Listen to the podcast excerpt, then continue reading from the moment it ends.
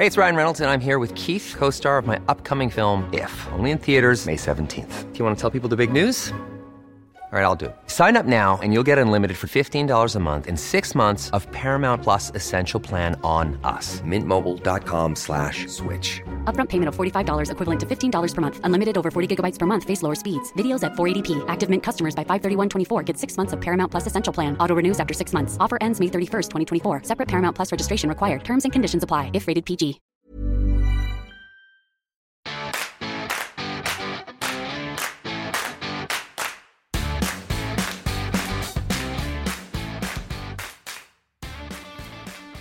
Hello, everyone, and welcome back to the Science of Sport podcast, live from Budapest. I'm Ross Tucker, not in Budapest, only Mike is there.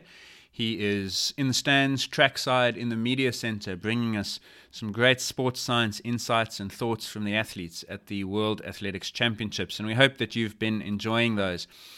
These are daily episodes that are going out on Instagram Live, so you can watch them there. This one has gone out, obviously, also as a podcast to all of you, but every day's episodes are also going out exclusively to our patron members. This is a community that you can join. You sign up by making a small donation, basically the equivalent of a cup of coffee once a month and then it gives you access to that community. And for that, you get the opportunity to engage with other patrons. There's been some incredibly stimulating discussion about each of the day's athletics at Worlds, as well as other topics. There was a lot of concussion talk on there at the moment in the aftermath of Farrell's appeal being overturned. More on that shortly. And then, of course, you also get exclusive episodes. So if you are enjoying our coverage, please consider making that donation. Mike will be joining me very shortly, and we've got a, a double day basically because we're going to go back two days and talk about the women's 100 meter again. Where Sha'Carri Richardson won in an incredibly fast time, and then Mike was at a press conference he wanted to share some thoughts about. Then we talk about last night where Faith Kipyegon stamped her authority all over that 1500 event is having one of the great seasons for a distance runner and last night was no different we talk a little bit about heat and humidity. It's become a major factor in budapest to the point that it's even had to force a rescheduling of certain events. And we talk some anti-doping. There were a few developments yesterday. New tools an athlete who is going to come under scrutiny i think as the week progresses. So we discuss that in today's episode. So, yes, please enjoy this. I hope that you've been enjoying our coverage so far. I've certainly enjoyed the engagement over on Patreon and on Instagram. And thank you very much for all the feedback and all the wonderful discussion that we can have about this week, World Track and Field Championships. So, let's get Mike on the line and let's talk some athletics.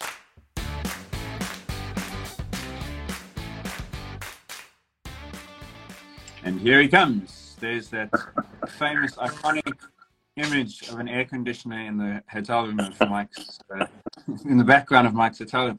How's it going? Well, I can tell you the air conditioner was on full tilt at the moment on 16 degrees Celsius. It's not working as well as I was hoping it was going to be because, uh, as uh, I've told you on many occasions, it is very hot. And even now, at what, nine o'clock in the morning, it is probably at least 32, 33 degrees outside. Yeah. The, but we'll talk a little bit about, about the heat because it is, it is now starting to make have an impact on this World Championships yeah. as we will get to in a, in a moment. Yeah, I was uh, about to say the heat's become the big story. Well, one of the big stories because it's forced a change in schedule. So. Yeah, there was an athlete in one of the heats yesterday that was taken off the track um, just after the, I think it was, I can't remember which, which one it was. I kind of glanced up at the TV that sort of collapsed after one of the events. Um, but I'm not sure it was just from pure exhaustion or just whether the heat had had played a role in this. But uh, yeah, it was a certainly it's certainly I think be playing a big role in the marathon runners. Interesting to see how they're changing the way that they prepare this week um, and in, in terms of acclimatizing for the heat at the moment. So yeah, when are those races on uh, the weekend? Yeah, just having a quick look here and just uh, checking the schedule for the marathon. So the women's the men's marathon is on Sunday at seven o'clock in the morning. So it's relatively early, but again, I would say by seven o'clock in the morning, the temperature is going to be very, very close to, to, to 30 degrees. And then the women's marathon is on the Saturday morning at seven o'clock as well. So I, I, I suspect we're going to see, we may as well talk about the heat mm. just to kick things off because um, I suspect that we're going to see maybe the marathon made even earlier um, because we just got a, a, a, directive yesterday from the from World Athletics saying that they have now um, accepted that he's, the actual statement says, as you're aware, the weather conditions in Budapest are becoming extreme. Now, for us in South Africa, you know, extreme is 40 degrees Celsius, but um, they use a thing called the wet bulb globe temperature. Mm-hmm. Um, and they've said that now that the 5,000 meter women's heats on Wednesday, which is today, have now moved from the morning at 11 o'clock to 7 o'clock um, tonight, um, just to try and give them a little bit of a respite from the heat. And the 200 meter women's heats are now starting early at 11.20 um, and not at 12.15 as they were supposed to be today. So that's an interesting development because now they're recognizing the heat is playing a role. Yeah, yeah. I mean, it's not the first time. This is always a threat when you have a summer world champs. Remember in Qatar, they ran those marathons pretty close to midnight to try and avoid the heat. So it wouldn't be the first time this the start time of a race has changed. I'm not sure they'll do it at this late stage. It'd be interesting to see that. So just for the phys- physiology of it, wet bulb globe temperature is an indication of heat stress in direct sunlight. So, and I just wanted to read this definition so I don't leave anything off. It takes into account temperature, which I think is obvious, humidity, which should be obvious, wind speed, sun angle, and cloud cover. And so you then get a figure at the end that adjusts the temperature. So it's not simply it's hot today. It's hot, humid, sunny, and still. That's a problem. And it's a problem because in order to lose the heat we produce when we exercise, we have to either have wind cooling, which is convection, or we have to have the evaporation of sweat. And there comes a point, temperature wise, where the gradient is actually reversed. Our skin becomes cooler than the air. And so now suddenly convection works against us because we're gaining. It's like standing in front of an oven, right? You're going to feel heat onto your body. And then when the humidity gets to above 60, 65%, then the evaporation of sweat becomes impossible. And so now you have no option left. All you can do is store and accumulate heat. So that's the reason it matters. And then radiation adds heat to the body. You go stand in the sun, step in the shade, stand in the sun. You'll feel immediately the difference. And so, yeah, it's uh, it's a massive challenge for athletes. And you know, it's a challenge even for 400 meter athletes because they have to warm up.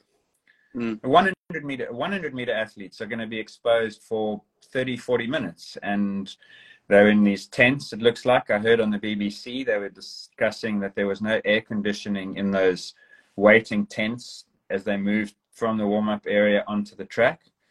And so it, it's probably quite an unpleasant experience. Even i mean forget one shot put athletes are probably taking strain in the heat. So it's uh yeah it's a challenge. It was interesting talking to one of the journalists that was at the Qatar World Championships, and he was saying that it was cooler there because they'd actually made the um, because they'd actually made the, the decision to have the big air conditioning units on in the stadium themselves. So they were those big air conditioning units that were basically pushing um, the, the, the the cold air into the stadium itself. So it's cooler. So here we talk about the heat of Qatar, but in fact the heat in Budapest is more extreme than the heat of Qatar purely because they don't have those that, that, that air conditioning units that they had in Qatar. So it it certainly is playing. And according to the, this um, media statement from World Athletics, um, this black flag level is when the temperature is 86 degrees Fahrenheit, which is 30 degrees Celsius, um, which doesn't sound extreme when you consider some of the temperatures that we have around the world at the moment. But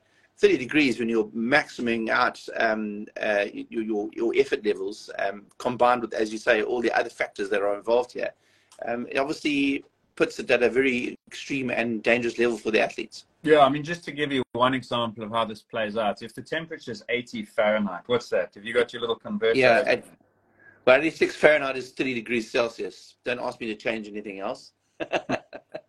Hang on, I'm looking up what 80 Fahrenheit is. We should know this. 80, 80 Fahrenheit's 27. So that's a warm day, but depending where you are in the world, you might describe that as pleasantly warm. If if the if the relative humidity is 30%, then the wet bulb temperature is 79.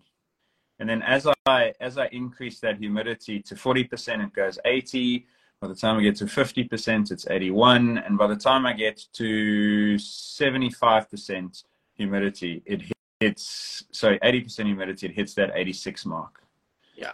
And so, yeah, it's that interaction between the two that makes for the unpleasantness and what, what eventually becomes an uncompensable heat environment, and that's that's where we are in Budapest. It's weird. I didn't think of Budapest as a particularly hot, uncomfortable place, but now we know.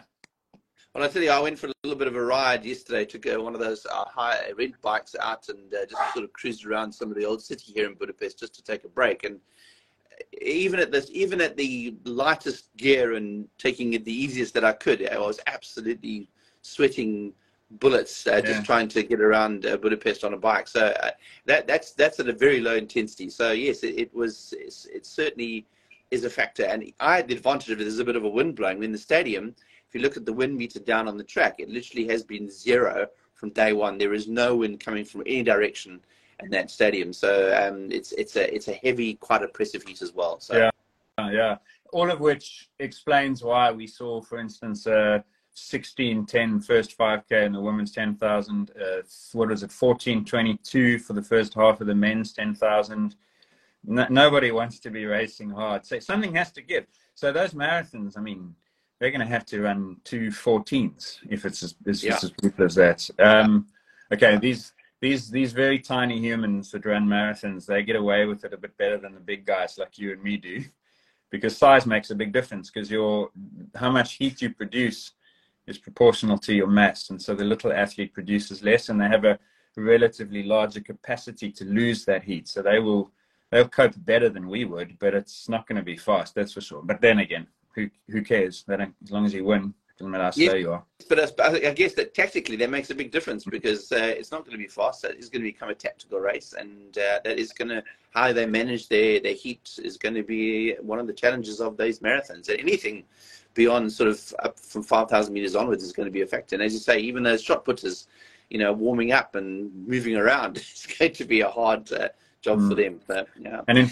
in fact, sorry, just to say, it's it's not even so much what you do on the day. It's how did you manage the heats in the month leading up? And we've spoken before in the context of Paris next year. Athletes who've anticipated this, not like us thinking Budapest wasn't a hot place, but if, if they did know that, then you could you could gain three four minutes in a marathon by being heat adapted when your rival is not, and that means that you could very well see a 210 marathon runner beating a 205 marathon runner on the day because of that ability to plan. So it does it does throw in an element that is not whilst not entirely controllable, it does offer the athlete an opportunity to leverage planning in their favor. So uh, yeah, I, I'm not averse to it, but it'll be interesting if, if it if it gets hotter towards the weekend, will they make those changes to the marathon for the safety of the athletes? It'll be interesting to see.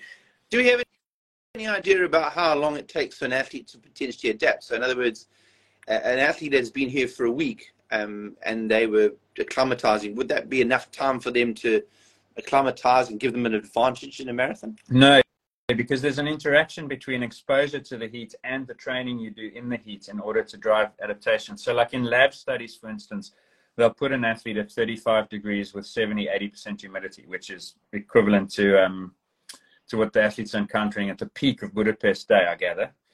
Uh, but then what they'll do in the lab is they'll make them train to exhaustion every day. And by the sixth to eighth day, they normally get to a point where they can now finish an hour. So you could argue that it takes that long. But that's when you're out there stressing your physiology every day to exhaustion. It's not mm. The tapering that you're trying to necessarily do before a major championship. So if you don't train as much and add the physiological load onto the heat, it's going to be longer. That makes sense, yeah? Yeah. So, so I would imagine it probably takes two to three weeks to to achieve adaptation at the same time as your normal training load would be applied to an elite athlete. Um, so I guess those athletes that have been uh, training, like some of our athletes, for instance, in the southern hemisphere, like South Africa and Australia, where the conditions have been fairly cool the last few months, that's going to be a tough ask for them to now perform on the weekend. Yeah, and even I've heard even the Kenyans who live in that Rift Valley near the equator, they say we don't train in the heat, we avoid it. yeah, we'll train early mornings and late afternoons so that we can get away with uh, training at higher intensities. And so, yeah, you, you, I think you have to make deliberate attempts to go out and expose yourself to the heat. You've got to put a treadmill in a sauna or a steam room and then try it that way, you know. Yeah. So yeah, it affects a lot of things. It also it also affects hundred meter sprinters. Incidentally, it definitely slows the times down, which is why and maybe as a segue, when when Sha'Carri Richardson runs 9.6, 10.65 in those conditions with no wind and heavy humidity, she's a 9.5, 10.5 athlete. Yeah, well, there we go.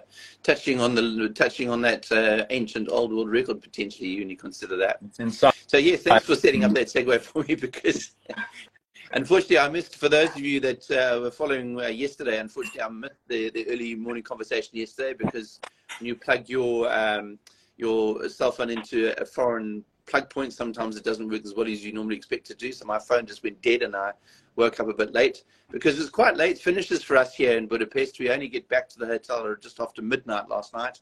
Um, because once you've written up your stories and do what you need to do and uh, make your way back, it's it's a long day. So um, I, I, wasn't uh, able to get up at, at State yesterday morning. But anyway, that's beside that. I, I, just wanted to kind of touch on a very interesting um, press conference we had at the women's 100 meters a couple of nights ago, and it was something that I've really never witnessed at World Athletics Championship level or any press conference really.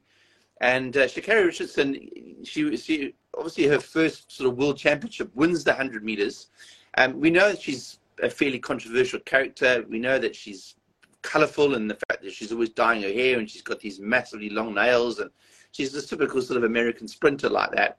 But she really took a swing at some of the journalists at this press conference to the point by, that by the end of the press conferences, there was a couple of journalists that went to the guy that was hosting the press conference and says this kind of behavior is completely unacceptable for athletes. There are journalists that have come a long way across the world to cover these events, and now she's basically abusing the journalists.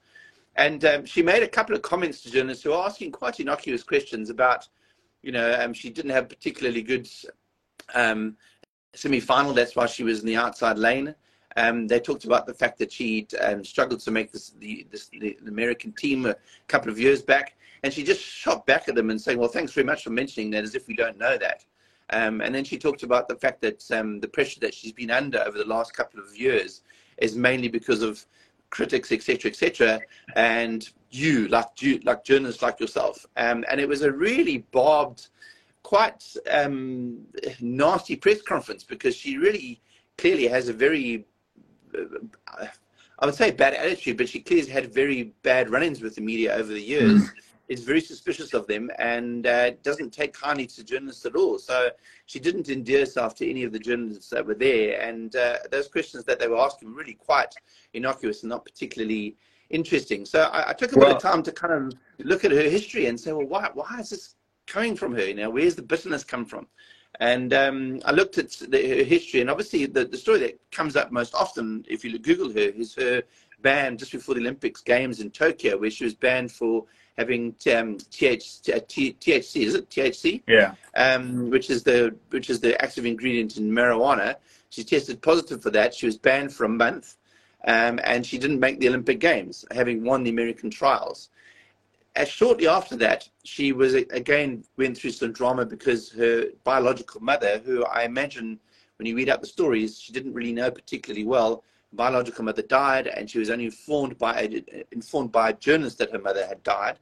So she she is quite a enigmatic character in that she she has this huge online following. She's got two and a half million followers on Instagram. She's always on Instagram, basically with um, as minimal clothing as possible, um, and she is really a very interesting character. The only thing that I would suggest that mitigates some of her uh, actions on the press conference, particularly, is that we must remember she's only 23 years old. Um, but I would suggest that the American uh, um, uh, team might well do just have a bit of a chat with her about media training, because even some of the things that we, she was saying, we looked at the other medalists next to her, um, uh, and um, Fraser-Pryce was sitting next to her and raising her eyebrows every time she responded, because clearly that was, yeah. what she was doing, which was, so, was not great. Right. So a couple, couple of thoughts. First of all, I wake up on uh, what's today? Wednesday. I wake up Tuesday morning. I've got this. Matt, this is for the listeners now. Got this message from Mike saying, "Really quickly press conference. Maybe we can chat about that later." So I said, "Okay, cool. I'm going to find this press conference, and I find it on LetsRun." And I watch, I watch it, and after five minutes and 36 seconds, whose voice do I hear but Mike Finch asking a question? And I, I remember thinking, like, because I mean, I know the marijuana story and so on. And when you told me there's a prickly press conference and I heard you asking a question, I, I remember thinking, oh, I hope it wasn't us. I hope it wasn't you asking about the marijuana. I was like, oh, not like this, please no.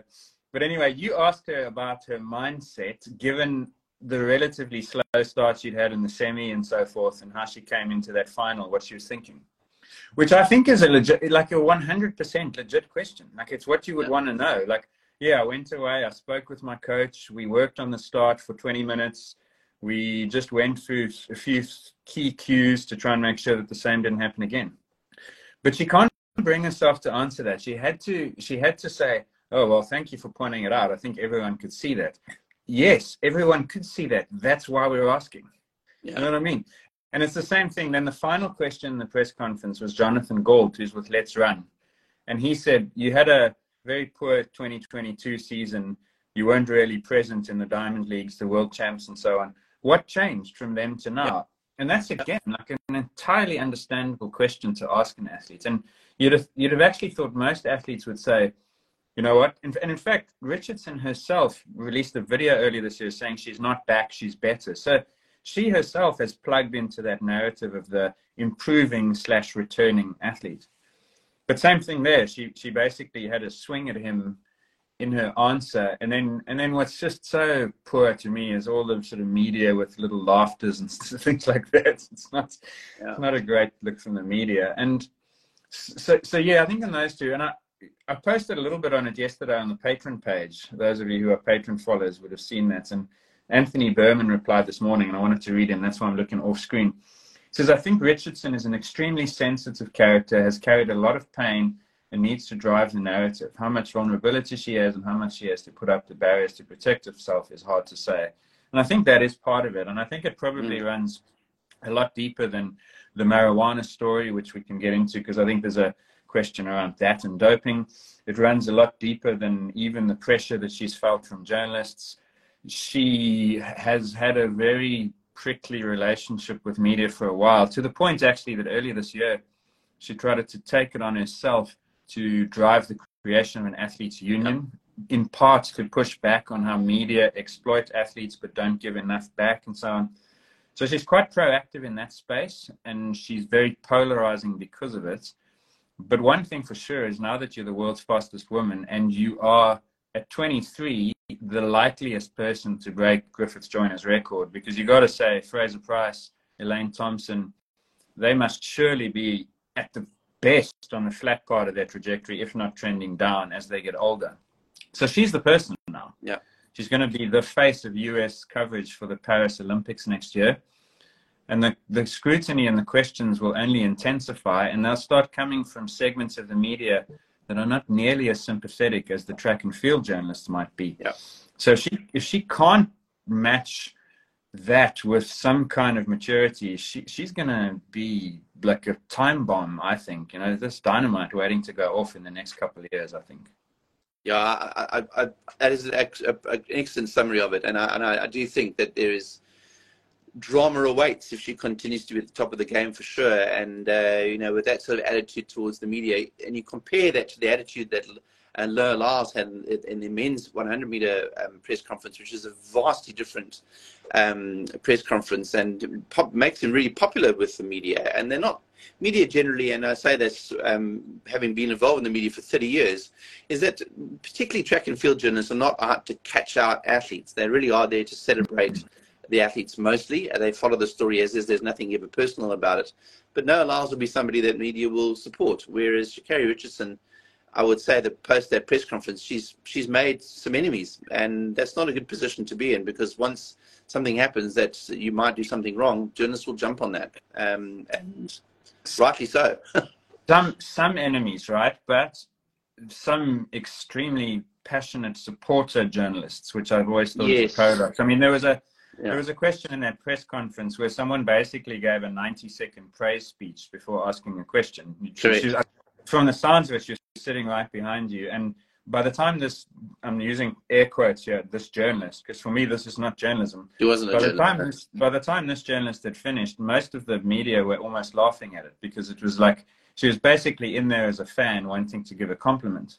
Correct. And so I think I think there's a there's a real chance that Sha'Carri Richardson becomes this divisive figure and it splits along racial lines, which I think will be really unfortunate. But I, I think that's already gonna that's already happened, um, and I think that she, she she will need someone will need to work with her to find like a even a uneasy truce where she tolerates the media spotlight on her. Because with two and a half million Instagram followers and she's posting frequently and she's engaging, she clearly understands that she she has an image that wants to be projected, and so she is, in that sense, media friendly, but it's on her terms.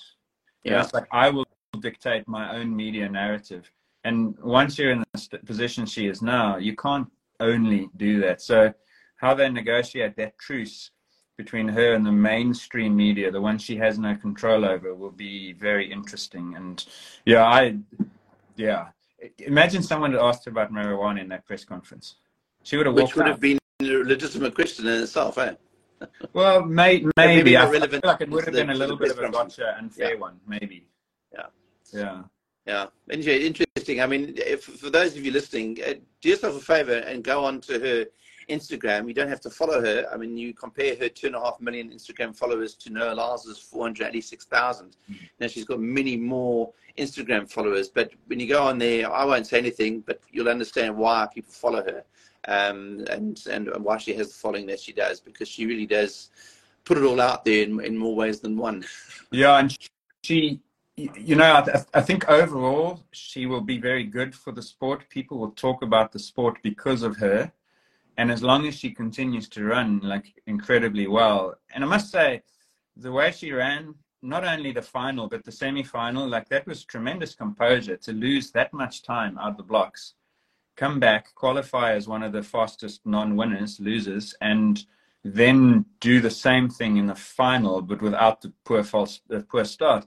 Like that's an incredible performance from a 23-year-old, and even the way she carried herself afterwards, the, it's it seemed it seemed authentic to me the relationship she had with Fraser-Pryce and Shericka Jackson. I don't know whether it looked different to where from where you were, but in the victory lap in the press conference, they seem to be genuinely affectionate and and uh, respectful of one another.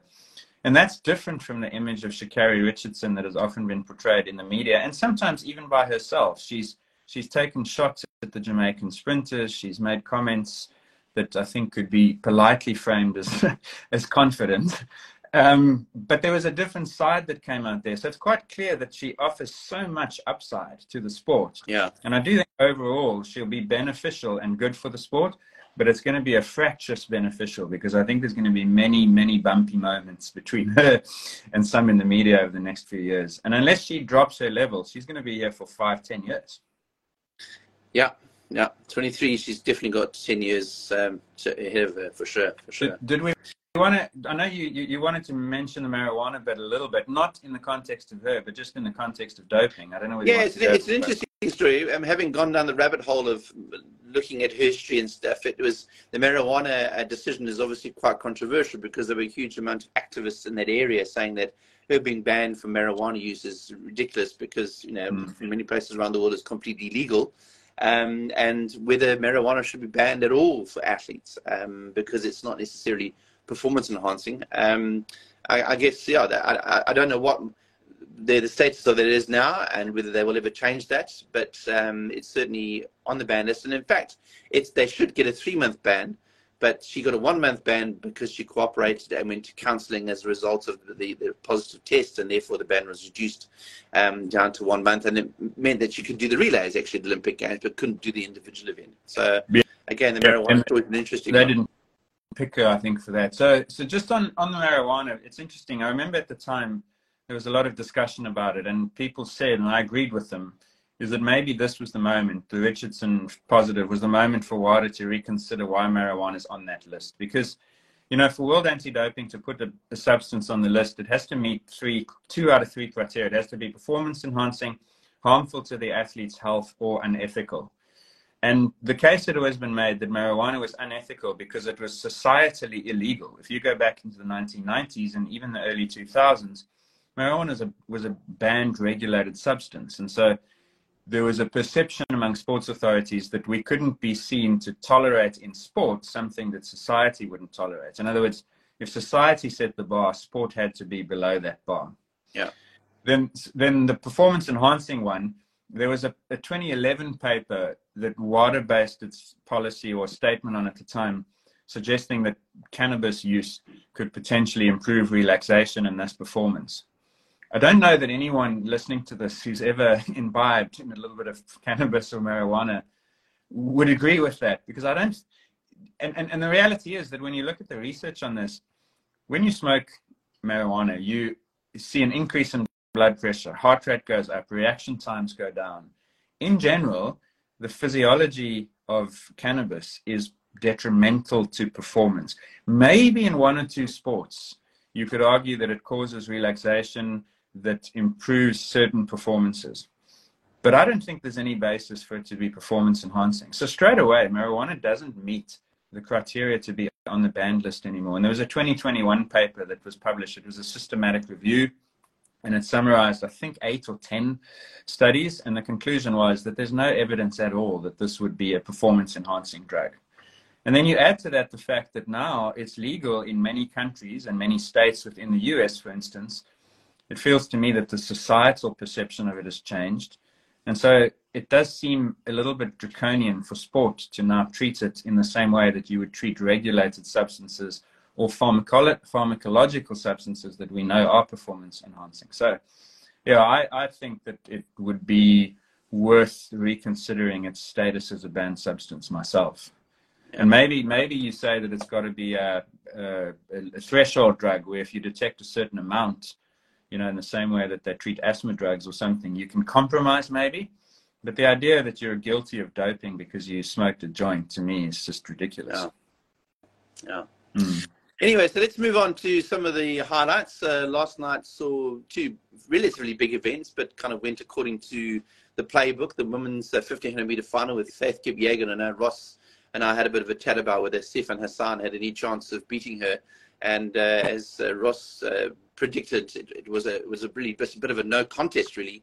Kipyegon mm. pulling away in the last lap and just you know Hassan just was never able to get back. She almost got into, almost got second place, but in the end just lost lost over the last hundred meters. But I mean, Kipyegon is she's a phenomenal athlete. There's no doubt. I mean, she's she's one of the greats of, of the current era for sure. No, of all eras, maybe. Uh, yeah. Like it's hard to see. Yeah, so so two things from that. One was an exceptional performance at the front, tactically and obviously physiologically. Kipyegon led the whole race. The first 100 meters was covered in under 14 seconds. It was a flat out sprint to the 200 meter mark. And Kipyegon took that inside lane and said, right, I'll run this the way I want to. And then I think it was a 64 something, a 66 something. So not lightning fast for the first two laps. And then she just got faster and faster. The third lap was 60. And her final lap from 11 to 15 was 56.6, which is just outrageously fast. I was reading on LetsRun a comparison of all the final laps that she's done. And I mean, she's she's run slower times in the past with slower final laps to win races than that. It's it was unbelievable.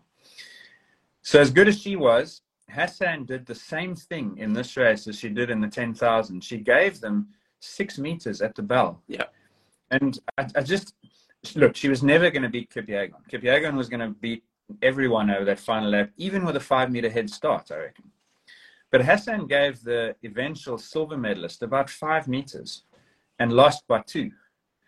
And so that I just I get that she wants to be sort of cool at the back, but I just don't know how you can't react with 600 to go. Move yourself forward then in order to be in a better place when you know it's going to be 57, 58 on the final 400 meters. It just seemed like a again a very poor finish of a race for Hassan. Yeah, no, absolutely, and uh, I think she's it's going to be uh, it's going to take a lot to beat her, and uh, who knows how far she can take this because um, it'd be interesting to know exactly where she is in her trajectory in terms of world records. You know, could she could she continue to go faster? Is that is this where she is at the moment, and that that's where she's reached now as her maximum? Uh, I don't know. She's it's an interesting. Uh, um, to see what happens with her, but uh, well, yeah, certainly fantastic to watch her run. It's amazing in real life because she she could literally go in both directions, and she will now. I think unless unless the conditions feel so unpleasant that she says, "Nah, you know what? I'd rather go break another couple of world records in diamond leagues." And I don't want to do the 5,000 this time. But if she runs the five, as I think she stated she intends to, she seems likely to win it. How do you beat someone with 56 second closing speed? Yeah. It just seems, and the world record. That's the problem. And I made this point yesterday when I did my little sort of Insta monologue. Is sometimes you go up against someone who you know is strong at the finish in the last two, three hundred meters, but they don't have the ability to run fast for the whole distance. Sometimes you have the opposite. You know, how do you beat someone who's the world record holder and has the best closing speed? It, se- it seems impossible to me to think how anyone will beat that. Yeah. So, Yeah. so, so she, let's say she wins the five. Her last, this wasn't this year, but her last 800 last year was 157. So that's the close of 1500 and Which is a very 157. So, Good 800 meter time in itself. so if she if she fancied it, she could probably go down. So, Mm. so I mean, and and and the, the, then the only other world record she's got the 15, the mile, the 5,000. The one right in the middle is that 3,000. It's the last remaining Chinese record. You'd think that might be on the agenda for later this year. So she could she could finish this year with two world titles and three world records. I don't know that any runner, man or woman, has had a year with that kind of dominance. It's it's quite extraordinary and almost getting towards the area of unparalleled. I'd say. Yeah. Yeah. yeah. Mm. And then the other final, that steeplechase, um, the same result virtually, the first and second place, the same as it was two years ago with Soufiane El Bakkali, the Moroccan out sprinting uh, Girma. And uh, I, again, it was, I, I, it's always sad a little bit because you always expect a Kenyan uh, domination of this event. But over the last couple of years now, the Kenyans have certainly lost their grip on the 3,000 meter steeplechase. And uh, El Bakkali is, is certainly somebody who's, he just times it beautifully. He knows exactly what he's doing, um, and he knows exactly what he what he what he needs to do to win. So first and second, exactly the same as it was in um, in the uh, at the World Championships two years ago. and the Olympics and the World Champs before that. If I if Yes, I'm the Olympics uh, as well. Yeah, yeah. So it was nice, just like watching her repeats. And you know, like if if Sifan Hassan's tactics were questionable, I'd give her like a D.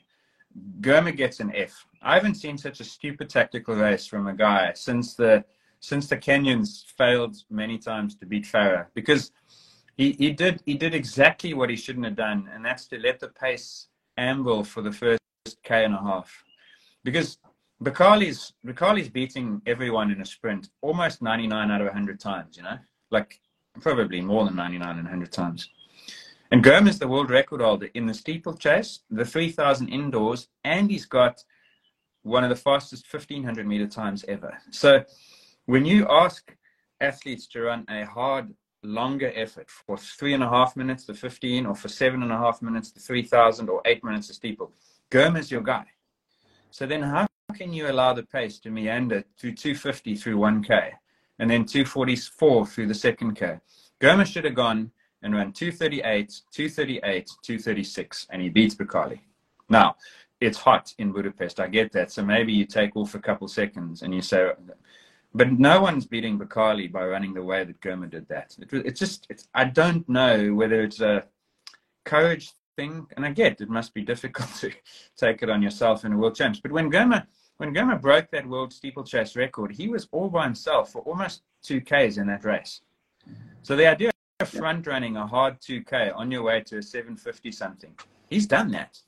He should have done it last night, and he would have had maybe not guaranteed win because, of course, Bakkali's a good athlete, but he would have had a much better chance than setting it up for Bakkali the way he did. It. It was a mm-hmm. really disappointing because it was a super hyped race, and I was so disappointed in it. Yeah, yeah, yeah. Yeah. Good point. And then the final question, I mean, the final point from me was the, the interview that we did with Wayde van Niekerk, the world record holder over the 400 meters. And uh, for us here in South Africa, probably the biggest story of the night. Uh, he just squeaks into the final of the 400 meters. And this is the first final he's been in since 2016 in, Euro, uh, in Rio when he broke the world record um, in lane number nine. And uh, this is for those of you that uh, are following the Wayde van Niekerk story in 2017.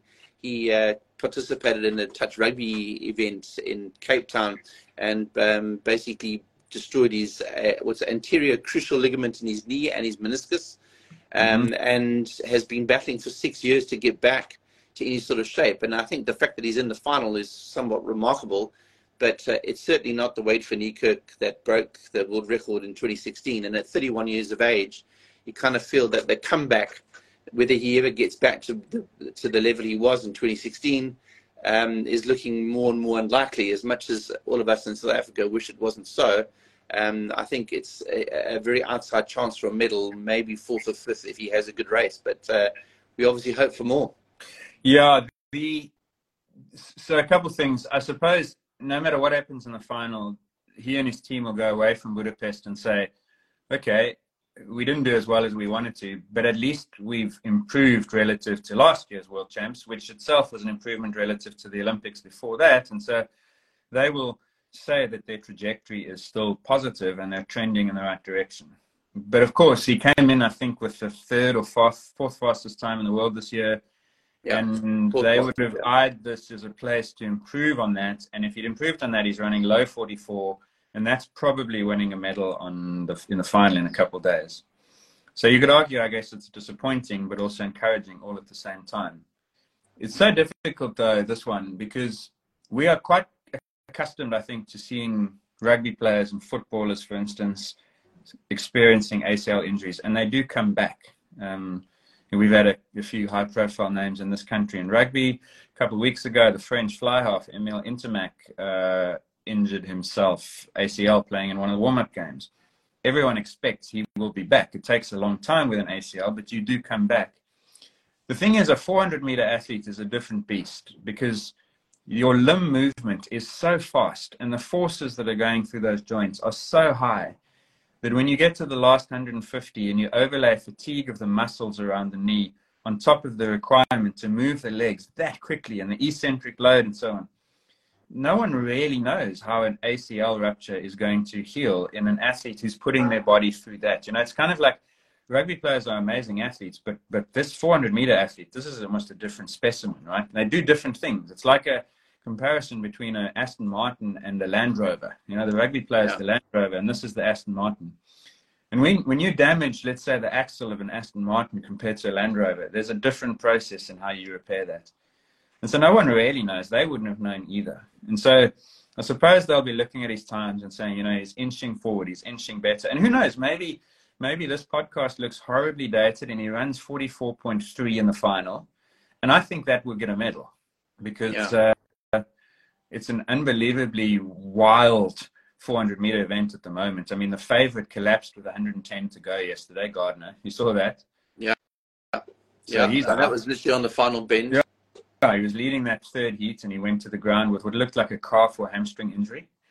Uh, there is no longer a Kirani James at that level. The Americans are not as strong as they used to be. Vernon Norwood finished fast yesterday, but is he a 44 low or 43 high guy? I don't know. So I would I would be saying if you can run 44 3, you're going to be top five and maybe a medalist. And so then, hey, it looks successful. Mm. But yeah, what a that's six years ago now, right? He was 25 at the time and in the position to assume the mantle as like the high profile athletes in the world athletics. And what, what a blow. What a touch, a touch rugby game can cause all that. Unbelievable. So sad for him. Yeah, exactly. Mm. As I said, he, I mean, he's he has got a 44 was 44.04 this year Wayde van Niekerk, so he's mm. capable of running. But when he's able to do that on the back of heats and semi-finals, that's again, that's a good, yeah. yeah, that is that is the key. Is can are you durable? You know, and I think you can mm. get yourself into a place where you can produce it for 44 seconds, and then you need four or five days maybe. Are you yeah. durable enough to do it every second day? And that's so far the answer seems to be no. Mm-hmm. For our sakes, you hope that he that he can he can find a yes. But just as a general point, it's so far I've not seen anything in the heats and the semis that suggests that anyone's going to break 44 in this championship. And when you yeah. consider the surface and the shoes compared to where it was six, seven years ago, and you're seeing 43, mid 43s, 400 meter running, as healthy as distance athletes and sprint seem, 400 meter running does not seem in a particularly good. it must be the most open. That and the 800 are the most open races in uh, in, in this world champs. I reckon. Yeah. yeah. And also, I mean, it was interesting that he, he talks and he opened up quite a lot to the little media throng that was around him, talking about the fact and intimating that he's really struggled to kind of motivate himself to continue mm. this journey because just getting out of bed and and going to training and that sort of thing it's clearly an issue and i think after six years of just never kind of getting where you want to be um, but as you say maybe he needs to take the good out of this and really realize that he's got to a final um, which is a step forward. And if he continues, maybe there is a chance of him at the World at the Olympic Games next year to, to be even better. And maybe he surprises us all and gets that medal. Yeah, so, you know when you, when you when you're coming from a 43.03 and you leave Rio and you think my next goal is to be the first human under 43 and run 42 9 something, and now you're saying like, can I squeak a final? Mm. You can see why it's difficult and demotivating. So I hope he hope he persists with it. But but but the the root cause of it all is I think that uncertainty. It must be unbearable to like not ever know if you can get back there. You're doing the same things you used to do, and you're not getting the reward and the return on them. And yeah, must be very difficult for him. Yeah. I reckon. Yeah, mm. exactly. So that's all from me. Um, but couple yeah, more from me. As usual, it's been an enormously uh, interesting champs, and we're we're just about half. We're not even halfway yet. yes, I know. So what's today? Five. So this is the halfway point tonight. Yep. Um, I, I, always have a couple more things. I know you say that's all for me. There's a couple for me.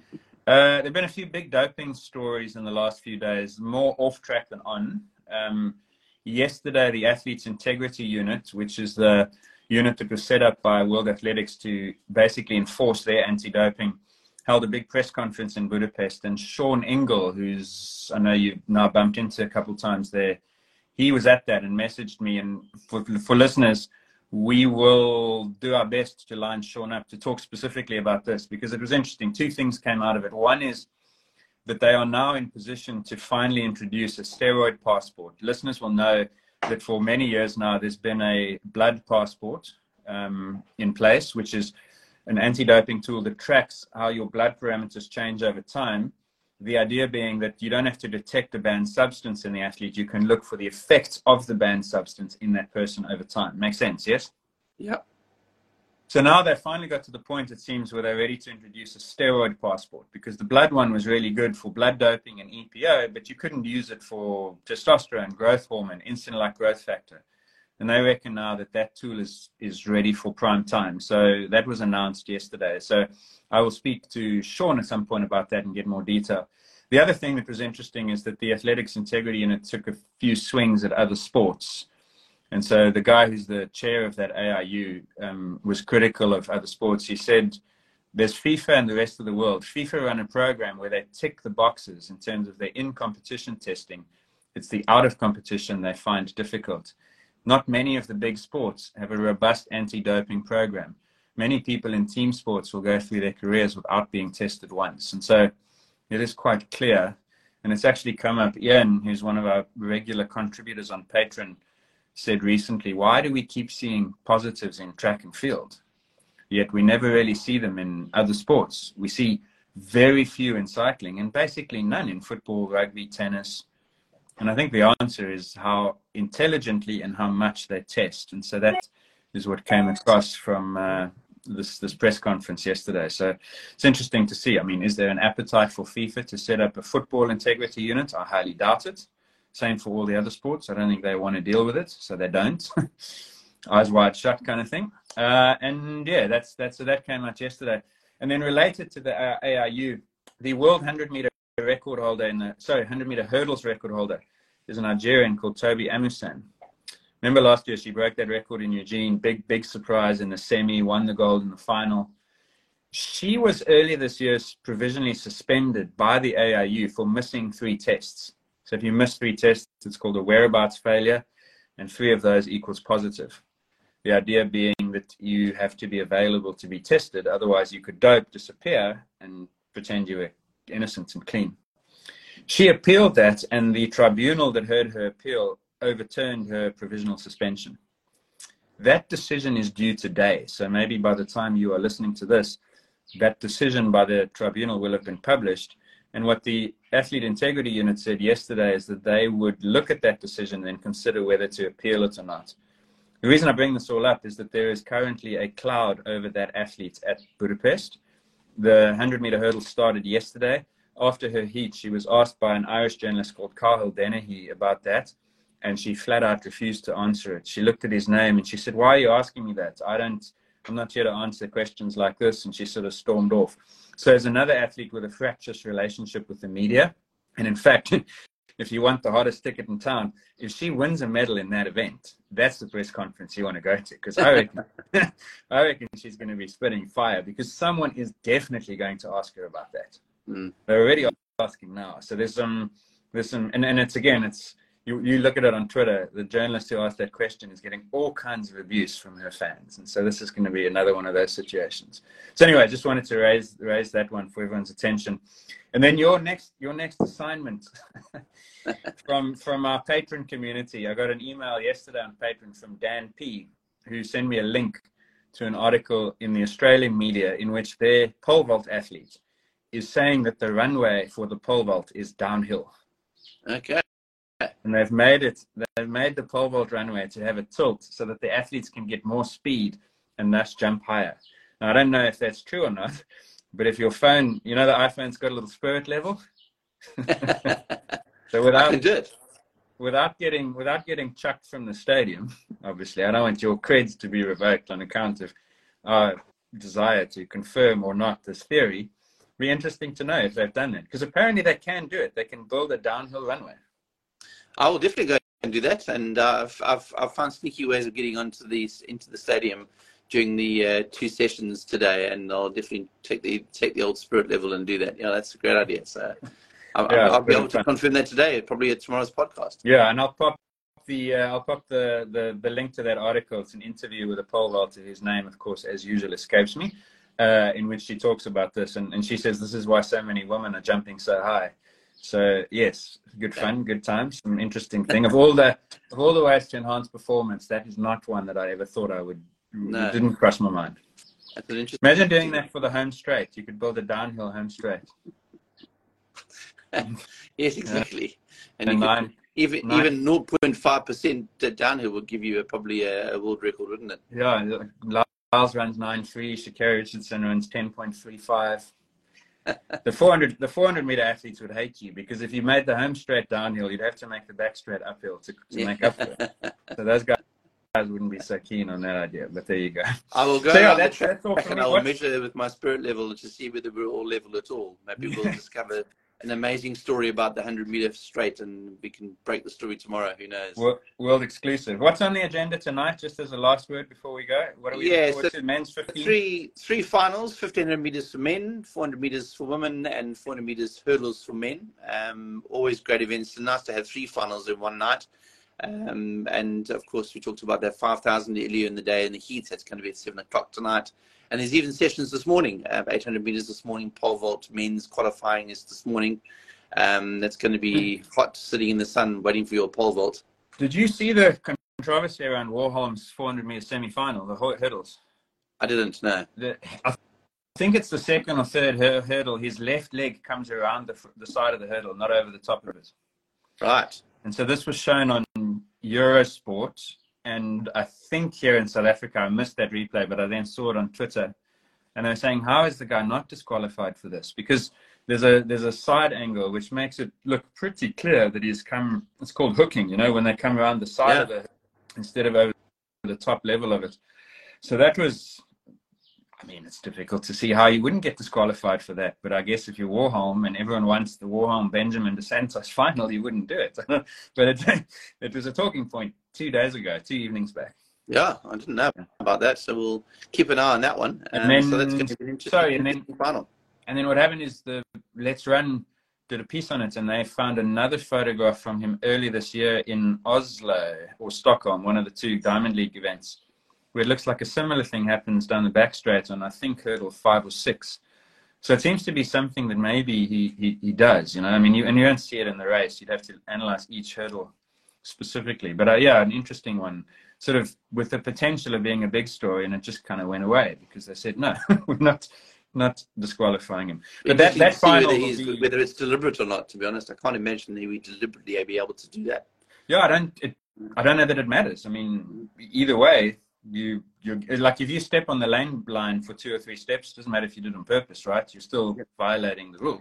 Right. So anyway, that final will be really good because be. While I think he's probably a level above the other two, they'll challenge quite hard. So I wouldn't be that surprised if that's a world record in that event tonight. keep an eye And, and just as an interesting thing, watch Warholm before the start of the race. He has the most violent pre-race um, warm-ups the session as he's standing on the blocks. There, he basically abuses himself. He slaps his face and all sorts of incredible things. So he really gets himself riled up. So it's always an interesting. It's one of the most um, animated warm-up routines I've seen in the, in the sport. Yeah, yeah, yeah. That so that that was always going to be one of the highlights. The Rio 400 meter hurdles was uh, not Rio, sorry, the Tokyo Olympic 400 meter hurdle, and then last year in Eugene he wasn't there, so he'll be back to try and reclaim that global title. Okay, Worlds versus Olympic, but that will be a, a big race. And then the other event tonight is Ingebrigtsen in the 15.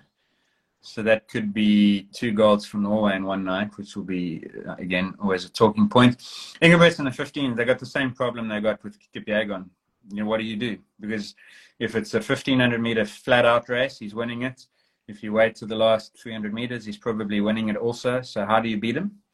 Well, the only way We'll he beat him is if he continues to showboat like he did in the semi-finals. Maybe he'll take his off the ball and uh, and uh, lose the plot a bit. But uh, That would he, he's, he's great. To, to be honest with you, he's great for the sport. Uh, uh, as much as there's criticism about the way he acts in the semi-final, trying to get the crowd going, I do think he's a real character.